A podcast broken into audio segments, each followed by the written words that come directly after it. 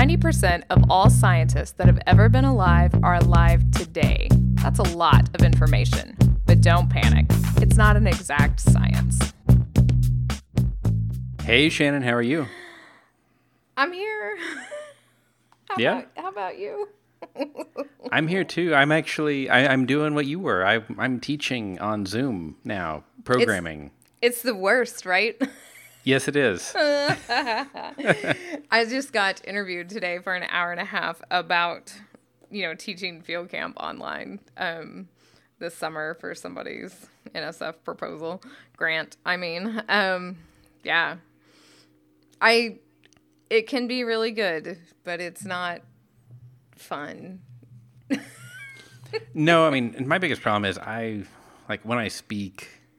And I think you can tell this from the podcast. I don't know, but if any of you ever had me in a class, like I very much depend on the feedback that I get, not only from faces, but also from like reactions to bad jokes. Like, okay, how many of you are asleep? how many of you are lost?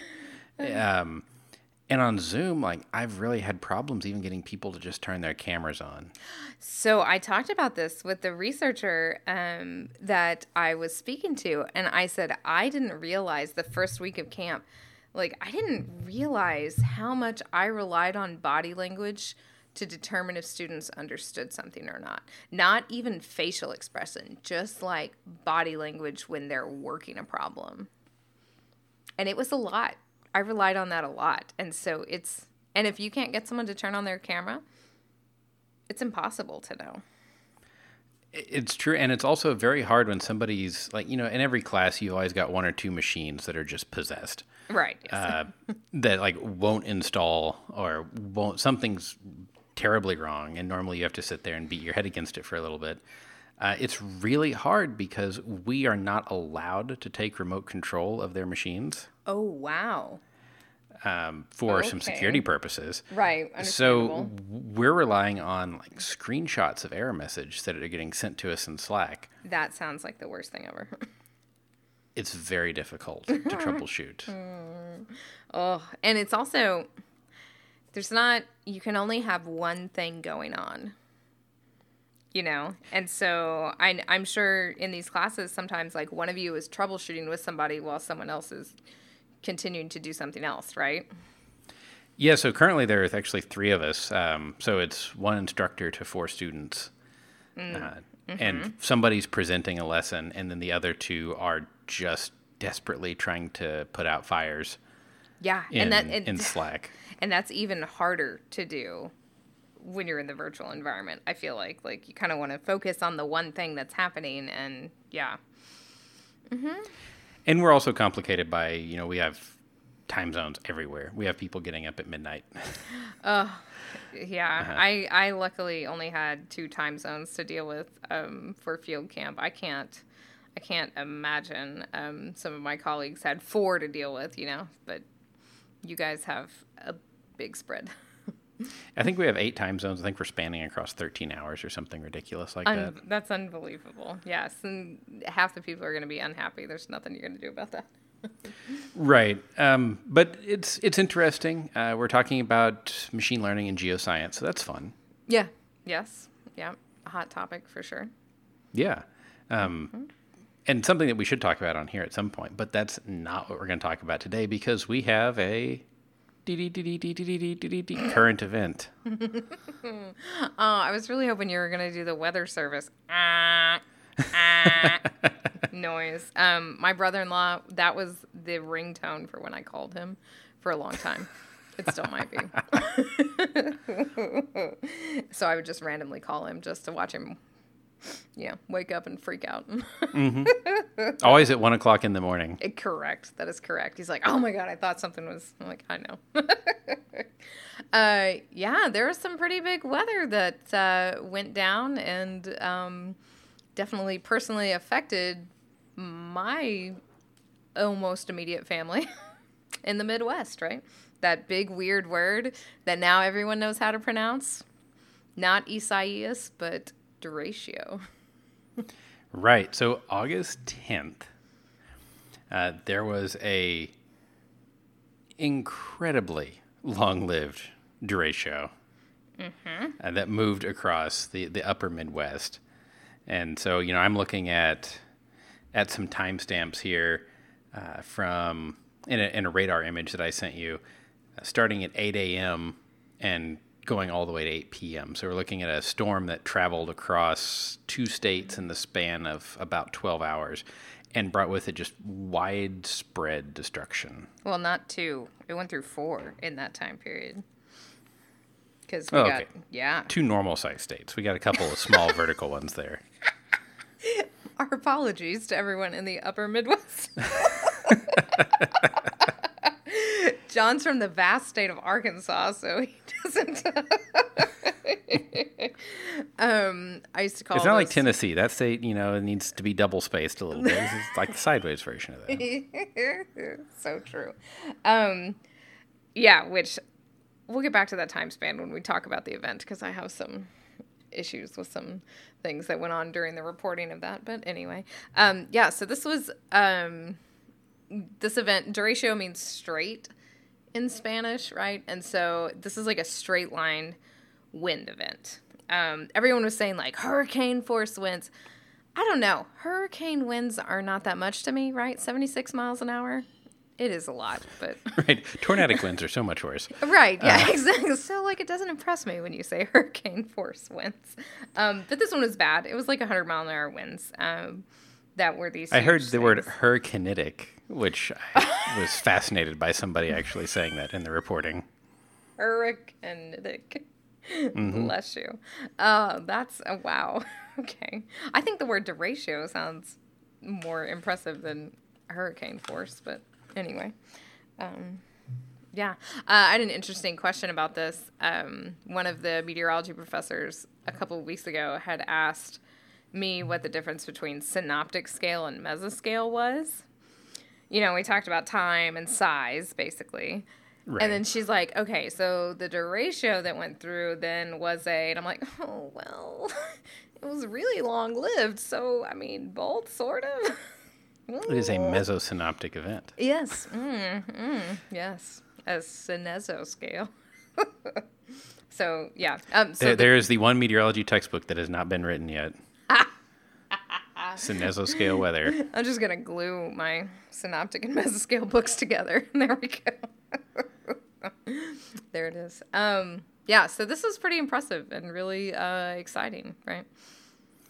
It is, and you know, these events, they're really, to me, they're like thermodynamics in motion. Uh, I mean, and dynamics too. They're really quite impressive the way they form, the way they live so long, uh, and what they do. They're actually relatively common, though I don't know that the word is said that much, uh, other than when it's super destructive like this.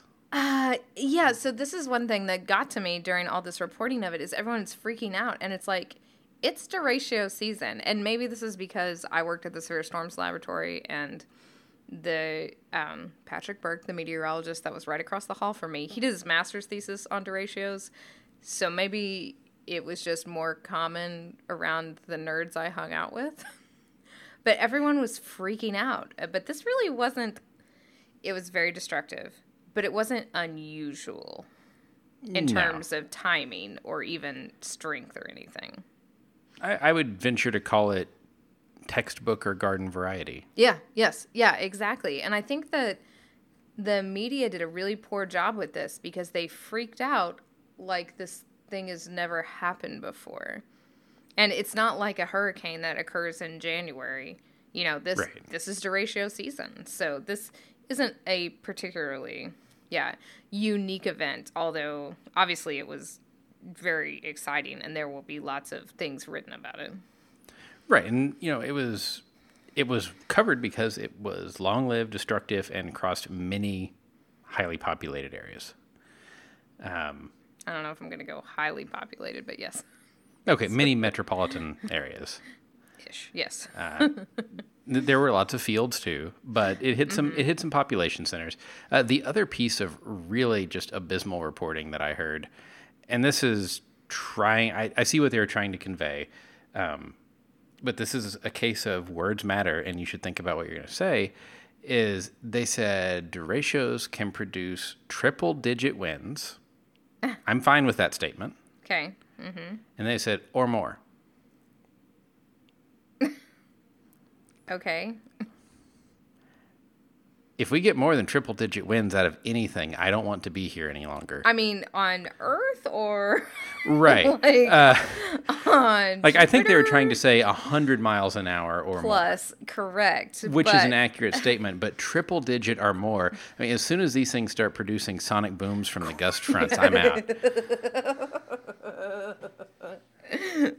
No, you're not. You're gonna be sitting there and you're dominator right at the right at the boundary. But yeah, no, yeah, that is correct. Yes. And I heard several several things like that. Anyway, that was just a, a little pet peeve on Uh, yeah, I just precise wording. it, it just I mean, you can literally Wikipedia this and see that this isn't an unusual event. And I'm not saying this over and over to downplay it. I'm saying it because everyone acted like this has never happened before.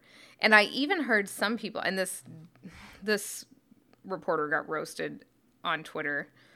Um, but he said something about we had no warning, and he was in Iowa, and it's like this storm had been going on since, like you said. I mean, what's this first radar? Storm This- Prediction Center had issued a hatched area and a moderate risk ahead of it. I mean, like, it was it was discussed in SPC outlooks. It was so long. Exactly, and it's like this is a nasty radar at 7 a.m. in Nebraska. So, like to say that, like we didn't even know this was going to happen. That's crazy. Right. So, okay, you said that derecho is straight, uh, which can refer to, okay, yeah, it's straight line winds, or really to somewhat the shape of the storm. Right. hmm I mean, it is a little more C-shaped, but um, right. So, I mean, this isn't like this huge rotating. If you're used to looking at storms, you know, you don't have this huge rotating updraft or anything. It's just this wall of craziness that comes at you with these triple digit or more winds. right. um, and it's, I mean, it's, you can have tornadoes within derechos, which that's when it really starts to get kind of scary, right? But usually it's these straight line wind events with super heavy rains, which cause then flash flooding. Right. So so let's think about this event for a second. You- get a storm forming. You get an updraft, mm-hmm. and it's sucking in that warm, moist, juicy air. This gross Midwestern summer air, yes. And in that case, like it, here, as the storm crossed Iowa, it moved into an area of 5,000 joules per kilogram cape, that's, that's lovely.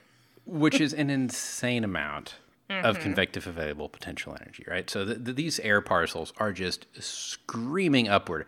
You literally get a piece of paper out and fan them, and they're going to accelerate up and right. convect. Yes, exactly. Yeah. Your own personal thunderstorm. Right. So th- these air parcels are screaming upward. They're convecting, and you're getting this storm that then, because it's in an environment of moderate wind shear, is raining out behind the gust front that's formed by the storm. And that rain cooled air is sinking and hitting the ground. Yeah. And in systems like this that are so large and so long lived, they actually create what we would call a meso high.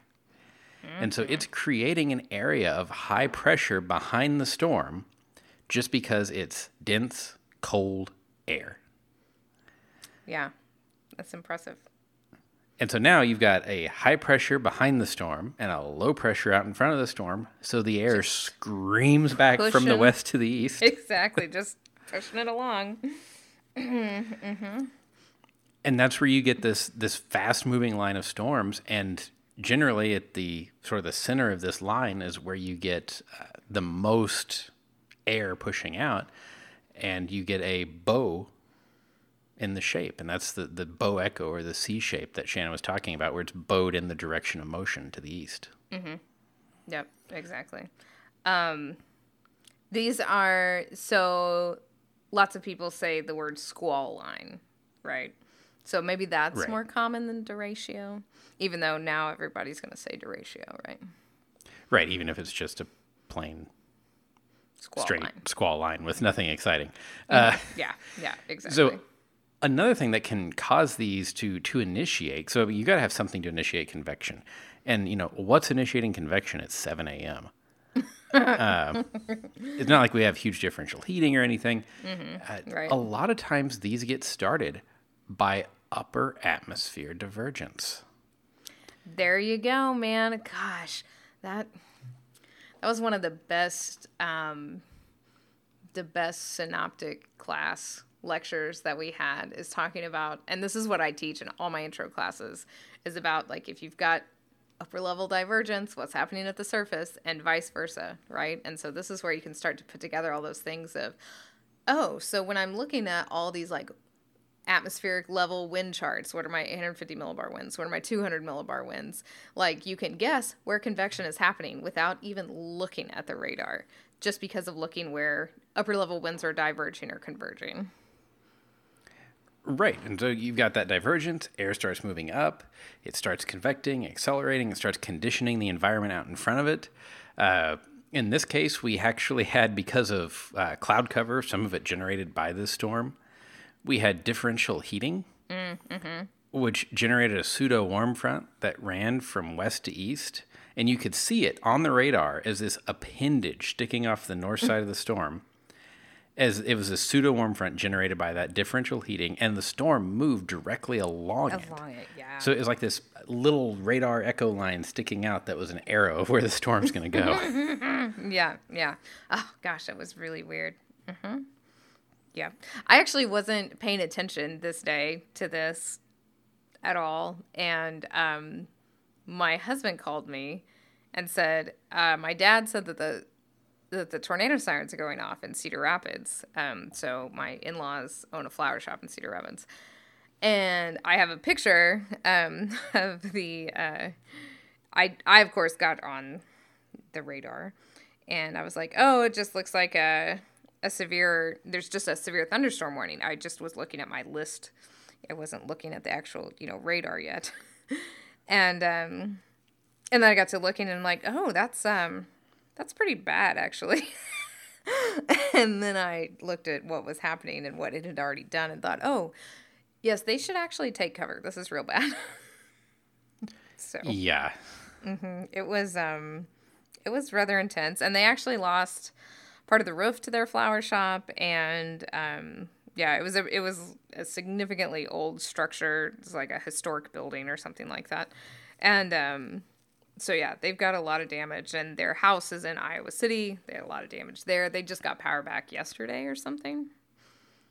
Yeah, so that'd be eight days after the storm, roughly. yeah mm-hmm.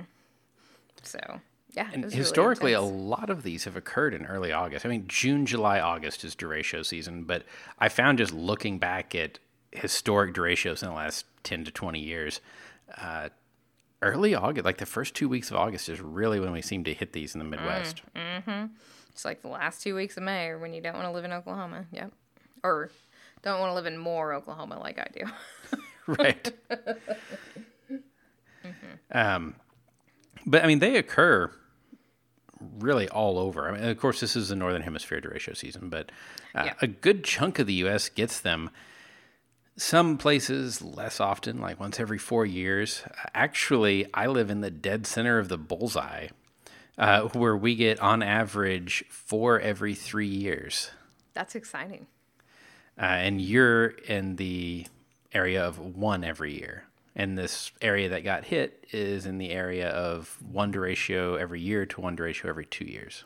Um, so it's interesting because I guess the term derecho, I don't know if you looked at this, like, um, it comes, it was named from an event that was written about that went through Iowa in 1877. Yeah. So that was, um, that was interesting. And even more so, like, this isn't an unusual thing or location or time. No, Yeah. in no ways. Mm-hmm. Yeah. Uh, it's just now we've got a lot better tools to inspect them and know that they're coming. Right. Yeah, exactly. Um, yeah, it's it's weird to like wake up at eight AM and have to worry about this. But I will say that it's been a weird storm season in general, and we mowed our lawn two days ago, which never happens in August. Like our lawn should be fried crispy brown by now. I know I'm very disappointed by this that I'm still mowing. So much mowing. um, mhm. Yeah. So they had all kinds of that, and just from listening to you know my my families, because my sister in law lives in Iowa City and stuff too. Um, yeah, they lost it. They have a big sycamore tree in their yard that's like I don't know, a hundred feet tall. It's huge. They lost like thirty percent of that. Came down into the middle of the road, and yeah, apparently it was a really big mess. I mean, there is a recorded gust of 120, from what I have seen. Yeah, that's pretty good. Uh, that is hurricanic. Hurricanitic. yes. Uh, the the other thing that you have to watch out, you mentioned embedded tornadoes. And one thing that a lot of people don't consider is so you've got this storm that's bowing and moving. Uh, at the tips of the storm, you've, I mean, somewhere is the end of the storm, right? Right. Now, where we define that, okay, it's like where's the atmosphere stop? Yeah. But mm-hmm. somewhere we're at the end of the storm. And the relative motion of the storm to air sitting outside the storm is a shear motion. Mm-hmm.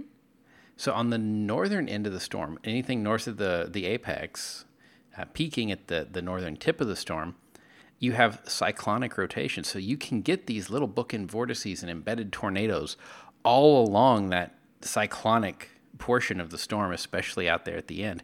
And there were some pretty good couplets, one of which I know produced a tornado. Yeah. Mm-hmm. Um, I've trained my husband for this because he's always like, "Ooh, are we gonna be at the the bookend? Is that what you keep saying? Yeah, are we gonna be there?" Because he knows like that's where I'm always like, uh, "This is the bad spot. You don't want to be there." Right. mm-hmm. So, yeah. Um, at, you can get little downbursts in these weird little discrete cells that'll pop in and out of these derechos too. And so, I mean, that's probably what that 120 mile an hour was was just one of those downburst winds, right? Yeah. Potentially. So. Mm-hmm. Yeah. And I mean, the other cool thing about it, you see all these photos of these the the shelf cloud that that's coming in with these.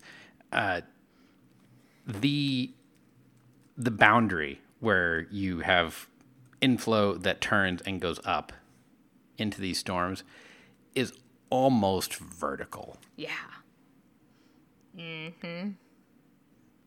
And that's part of what helps them live so long is they have this sharp boundary that really gives that high dynamic for that pressure gradient a a really sharp gradient. Right. And helps push these things along and make them live so long, going along and just bulldozing that warm, moist air up into the storm. Right, exactly. It's not like the, you know, the summer thunderstorms, especially the monsoon storms, where they go up and they downburst and they blow themselves out, right? The whole system is trucking along enough that it can keep eating up all this, you know, warm, juicy air in front of it. Right, and I think I may have asked this on here before, but I know it's been years, so there'll be lots of folks that haven't heard this question, and I'm curious if your opinion on it has changed. Uh, hmm. Mine has remained unknown. I think. Uh, is temperature a continuous quantity?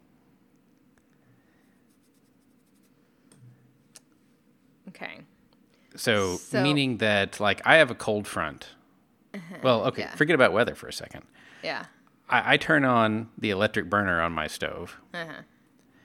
and I'm holding my hand up, and I mm-hmm. slam my hand onto the electric burner. Mm-hmm. Does my hand go from 98 to 99 to 100 to 101 to 102 and so on yeah. until it gets to the temperature of the burner? Right. Or is it at the temperature of the burner? I would say okay, so temperature is my favorite scientific definition just because I think it's it's such a cool like process, a measure of the kinetic motion of particles, right? That's what temperature is. Right. So, I mean, it has to be continuous. That's what I think. Because too. you have to pass through the rate of is different, obviously. But you have to pass through all those things. It's not like sublimation or something that, that's sort of where I'm coming down on it as well. Uh, but especially with things like these derechos and some mm-hmm. really intense cold fronts, I mean, there are meteorological observations on the second time scale. Yeah. That so there, there's a tower Uh, well, there are several meteorological towers around now. For a while, there was a big one in Oklahoma, uh, but I know Texas Tech has one, and some other folks now that where you've got say a, a 300 foot tower with instruments every X feet, let's say every 10 feet. There have been some frontal passages over instrumented towers that are collecting data at a high rate where you would believe the cold front is discontinuous. That Because- suddenly you're like, here you're in front of the front, here you're behind the front, and the temperature is much different seconds later. It, this is, is the we've talked about this um, before on the show too, and this is an example of those. Are those Chinook winds? Um, because Right. like one of the colloquialisms about them, they said, you know, when you get hit by a Chinook, your horse's feet, your his front feet are fine, his back feet are so these are um, the cold winds. You know, his back feet are in the mud and the wagon is frozen or something. Oh no, no, snow eaters. They're hot winds. Sorry. So his front feet are in the snow, his back feet are in the mud, and the wagon is kicking up dust. Right. Like that was that's like what they said about it. So it's such a short time period to do that. But still, like physically it has to pass through everything, right? That, that's where I come down on it is thermodynamic, but again, it's all a question of time scale, right? Right, yeah. So it's like Um, a crazy rate. It it'd have to be just crazy. But then this makes me think it's like one of those dumb questions, that integration question of halfway to the wall and then halfway again and then I mean, that's sort of how temperature works, right? So if you if you're solving a temperature, like say you're solving a heat transfer problem, you know, really with a given thermal conductivity and a given thermal gradient, you only change so fast. Yeah. Um, But the gradient has to be just absolutely insane here. I mean, it and, can be knife sharp, but it can still be a gradient. Yeah. and it's the same with winds too. And you see that in the gust fronts from these storms where they're kicking up bugs and dirt and things out in front of the storm. And then you get this little line on radar and you can watch it come towards you. And it seems like one moment there's no wind and one moment there's a lot of wind. Yeah. But because physics, there has to be an acceleration in There there. has to be. hmm That is interesting. Um, I found this old derecho facts page from from the SPC. I don't know if you saw this. when you said old page, I, I'm envisioning some of the old SPC info pages that were like dark blue background and gold text. Is it Oh, one it, of it, those? it's tan with blue text. Okay. So, so yes, it is one of those.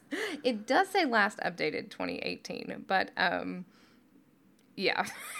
uh, and it's interesting because it says the the word direct.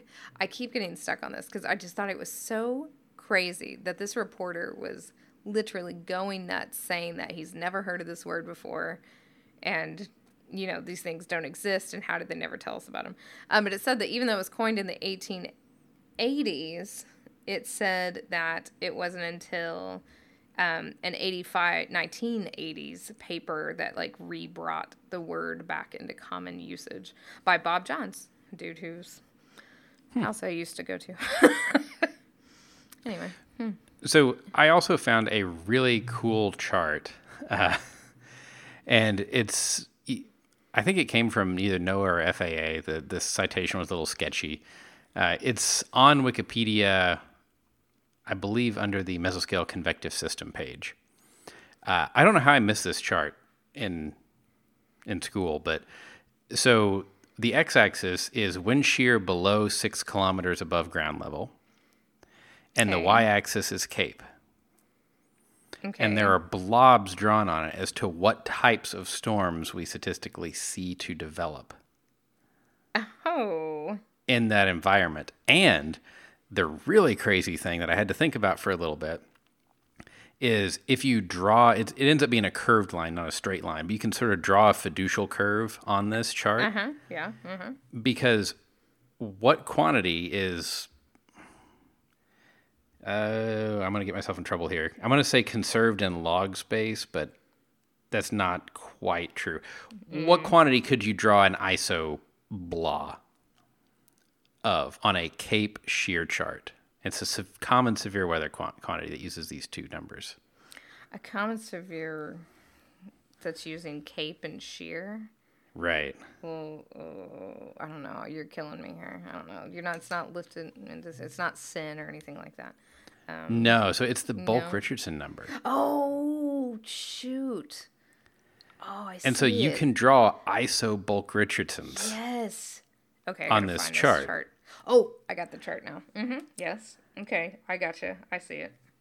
It's really cool. And so if you look, like there was probably, I haven't looked, I, I would guess, given what I saw on some of the maps, I'm going to say 30 to 50 knots of shear. Mm-hmm. And we said there were 5,000, there was 5,000 joules per kilogram of cape. Yeah. That puts it dead in bow echo. Sure does. Bow echoes. And it starts making sense because as you go to the right side on this chart, more wind shear, you mm-hmm. start going from pulse storms that do exactly what you said. They go up and they rain themselves out mm-hmm. to microbursts, like a multicellular wet microbursts.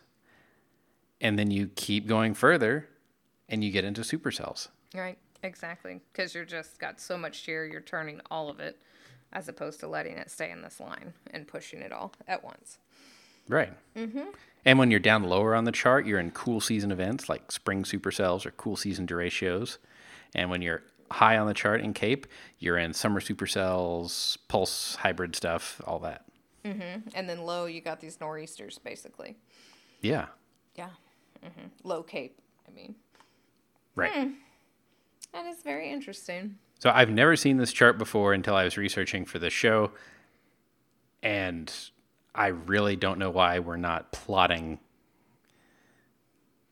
Yeah. predicted Like, storm types on this more often. did Pierre CB do this? Or or is this, I mean, it says graphics done using different publication sources. This is really Right. cool. This It is says own work. cool. Yeah, it does. I But it does look it. It looks like something that would have been in one of Howie Bluestein's textbooks. I feel like you should make students plot this. right. So, like, this is great. I would have killed for this thing. That's Mm-hmm. really interesting. Hmm. Yeah, this is a really cool chart. Yeah. So there you go. Uh, go look that up and do your do your reading about Bulk Richardson and Cape and Shear. Yeah, Bulk Richardson. I didn't even. Uh, I haven't. I haven't said those words in a long time. I mean, the fun thing about severe weather is we come up with so we measure quantity. Or well, okay, we measure fundamental things like temperature, dew point, and pressure, and then we turn them into these derived mathematical quantities like cape and shear, God. which have physical meaning. Yeah. And then in the severe weather world, uh, we come up with all of these indexes, like Bulk Richardson and the Lifted- totals index and, indices and, and the mhm. total totals index. love that total totals. Yeah, this is like heating and cooling degree days. I want to have a show about that because every time I try to teach myself, I just forget it because it's ridiculous. There were 800 heating degree days today. It's one day. I don't understand this. right. Um, yeah, we're real good at this stuff. don't even get us started on storm relative helicity. Yeah. So, well, I mean, that one is less bad than some of the. I mean, not saying chart- these indices are bad. The chart for storm relative helicity is ridiculous to look at. Fair. yeah. Um, but that's one of these things that as meteorologists we do a lot of is sort of come up with these rules of thumb because in a hindward looking sense, it's all well and good to sit here and analyze this storm. If you're the person that's the warning Yeah. coordination sitting in the weather service office Yeah. or trying to do the forecast, you need a number where you're going, mm, high bulk Richardson number today. We're going to have bow echoes. It, it, correct. Um, the opening lines of Twister when they're in the fake severe storms laboratory, which is not an entity that does forecasting, but um, and she goes, "We've got." I'm gonna. Wow, I can't even believe I'm gonna quote Twister. She's like, "We got lifted indices from minus six to minus ten. It's gonna be a hell of a day." Right. And it's like, yeah, that's what you would think if you saw that index, which is just a little thing that's printed on your skew-T log P. right. yep, that's true. And it's as in any, I mean, in geophysics, we have these things too, where you can look at that one number and get at least a very generalized sense of what to expect. Mm-hmm. That's I mean, okay, so if you have a if you have an earthquake and I say it's a and uh, okay, we're going to ignore all the different types of magnitude right now. I- um, I'm going to say we just had a moment magnitude 4 earthquake. And I'm going to say we just had a moment magnitude 7.6 earthquake. You instantly know that one of those is going to be a lot worse than the other. Yes. This is I've never thought about just integers like this in terms of, you know.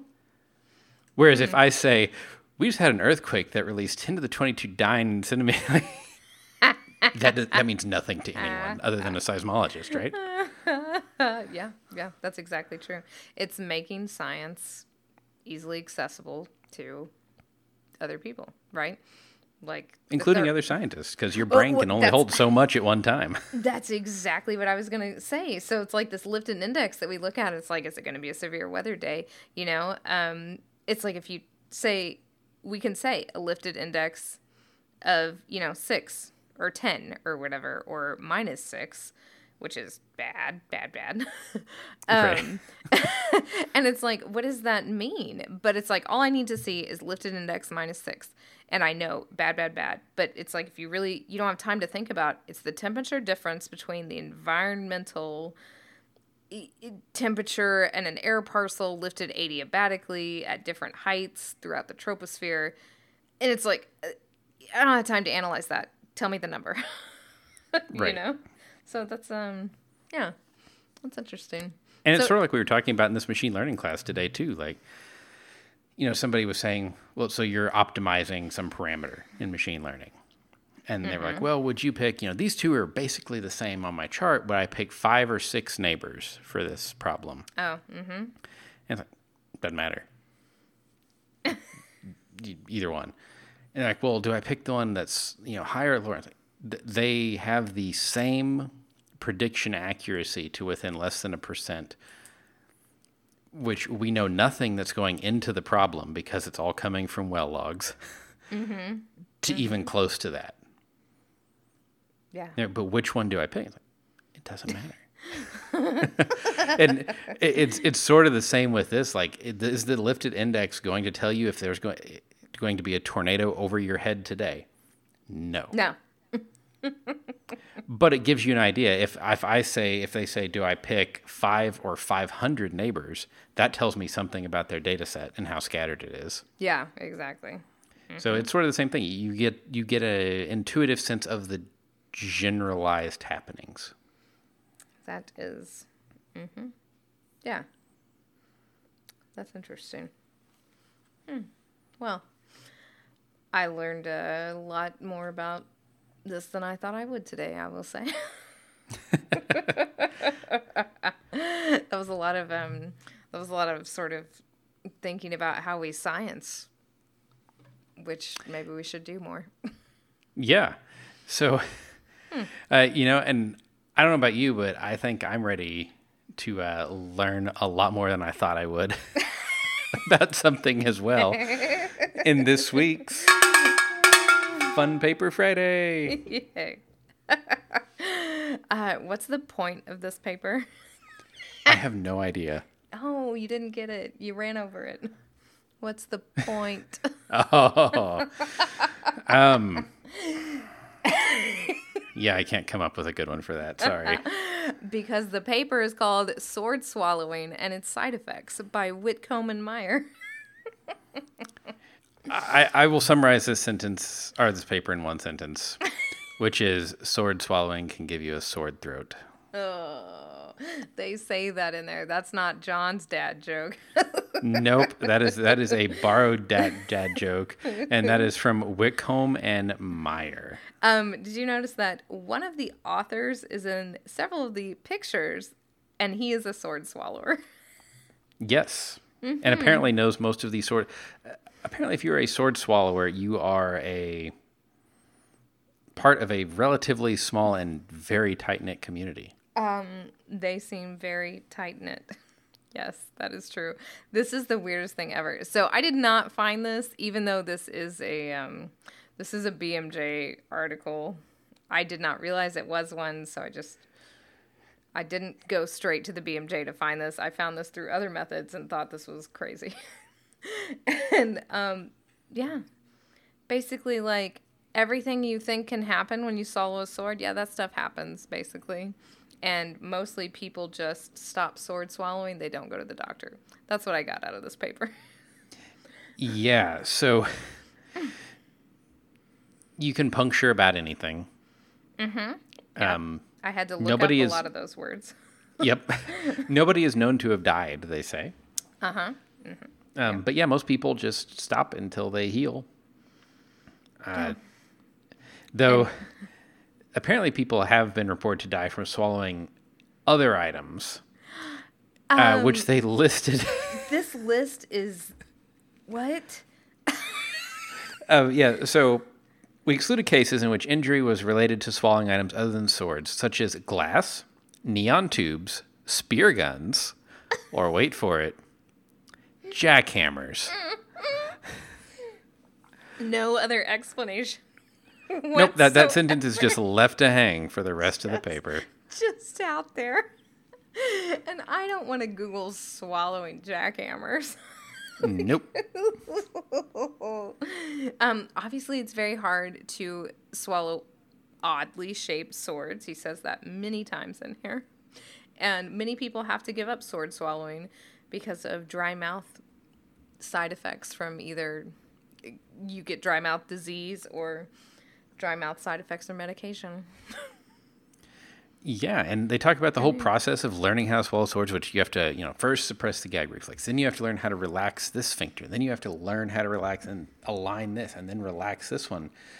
Yeah, um, and you have to like hyperextend your neck backwards. Yeah, I didn't realize that. Mm-hmm. And they talk about this move called the drop, which sounds utterly terrifying to me. which is, is where you hold it up and let go, and you restrict its movement down by controlling those sphincters, but you literally just let it let it plunge to the yeah. bottom and grab it with the sphincter when you need to. You grab it with your muscles on the inside. It's a sword. What? um uh, yeah, one of these pictures is the author with seven swords in his throat. And that's not the most that people do. Oh my gosh. These statistics of how much how many swords had collectively been swallowed by this very small group of mostly dudes. it was like 2000 over the last 3 months. over 3 months and it was only like 40 dudes. Yeah. Like, what? so the apparently um, in the study group one person had swallowed 16 swords together. Mhm. Okay. Yeah. Um and yes, these were vast, vast majority males. Uh, they found no correlation between body height and weight and length of sword that you could swallow, which they expected to find. I thought that was very interesting too. Mm-hmm. Yeah. So it doesn't matter how tall you are, essentially. I mean, at some point it would, but my guess is if you get to that point, you're not worried about it. Yeah. You're more worried about the massive bleeding. You've done more than swallow the sword. right. mm-hmm. Yeah. Yeah. Yeah. And I mean, the injuries are exactly what you'd expect, right? So you perforated your pharynx, your esophagus, um, neck surgeries. And some of those just have to do with hyperextending your neck. I thought that was mm-hmm. interesting. And then I had to look the one up at the end, which was when you puncture part of your colon because it's gone down so far. Yeah. Ow. and they also say something about, well, everybody's built different, so the angle at which your yeah. your uh, gastroesophageal junction is made, like some people just can't do it. Mm-hmm. Yeah. And unless you get an X-ray, the way you find out is you puncture it. uh, exactly. Oh my gosh! And it said one of the people that had brushed the heart with a sword. Oh right. my god. Oh my god, what? And they, they talk about the hazard of swallowing, and even they say in here, even though one of them is a sword swallower, that the the hazard in any individual performance is small, but over a career, the likelihood of injury is actually quite high. Which, if you see these dudes have swallowed what, however many swords it was in the last three months. Yeah, yeah, that's why it's high. Because clearly this is a hyper ex, um, obsessive sport. I would say, I mean, I, I, I get, like, I, I'm sure the things that, you know, I enjoy doing in my free time to half the people in the world seem absolutely bonkers. Mm-hmm. Mm-hmm. I would never in a million years decide that this was a hobby I'm going to take up. Like, first I have to train myself not to gag, then I have to train myself not to vomit when I get to the next sphincter. yeah, they said that's the hard one. um, it says nine of these like tiny, uh, you know, 41 or 50 people, 46 people learned as teenagers how to do this. Awesome. Yeah, I guess that's about the only time in life where you're like, yeah, this is a great idea. Oh my gosh. I bet this goes away because, you know, people are too busy with their phones now. They're not going to be like, I'm so bored. I'm literally going to stick this butcher knife down my throat. Well, and there was one person, so they said first, like, you start with, you know, straws or tongue depressors thing, and then you proceed to straighten to coat hanger. Yeah, I know, I know. Like, like that's the normal thing. Like, this is what you do. A, a straightened coat hanger, of course. And they, they did say that sometimes if you get distracted during your performance, those muscles can seize and you can't get the sword out without injury. That was crazy. And one of the persons involved was injured when the macaw on his shoulder while he was sword swallowing acted up. And another, this was the one that gave me the the ugh, was um, a belly dancer, and somebody she had multiple swords swallowed, and somebody was going to shove a tip in her waistband, yeah. and it caused the swords to do like a scissor action because there were multiple of them, and it just made a massive laceration. That's unbelievable. Oh. And it's not like you have nerves here, so you don't know the injuries happen until you start getting other. Right, yeah, they basically say Bad like things. until like later on when it still feels weird or they're bleeding everywhere. Right. Mm-hmm. Yeah, unbelievable. That is very interesting. And if you really want a case of the willies, you can read the first part of the next paper. That's at the, the bottom of the page from this one. I'm sorry. Yeah. yeah, that was really funny. I was like, what is this? Oh. oh, goodness. Yeah, I read it and I said, What is this? Oh, oh, ow. Um, Mhm. Yep. I'll just, yeah. I, we're just going to let that one hang. You can follow the link and, uh, and check out what we're talking about. I don't It's even left as an. Exercise to the even do it. reader. Oh, yeah.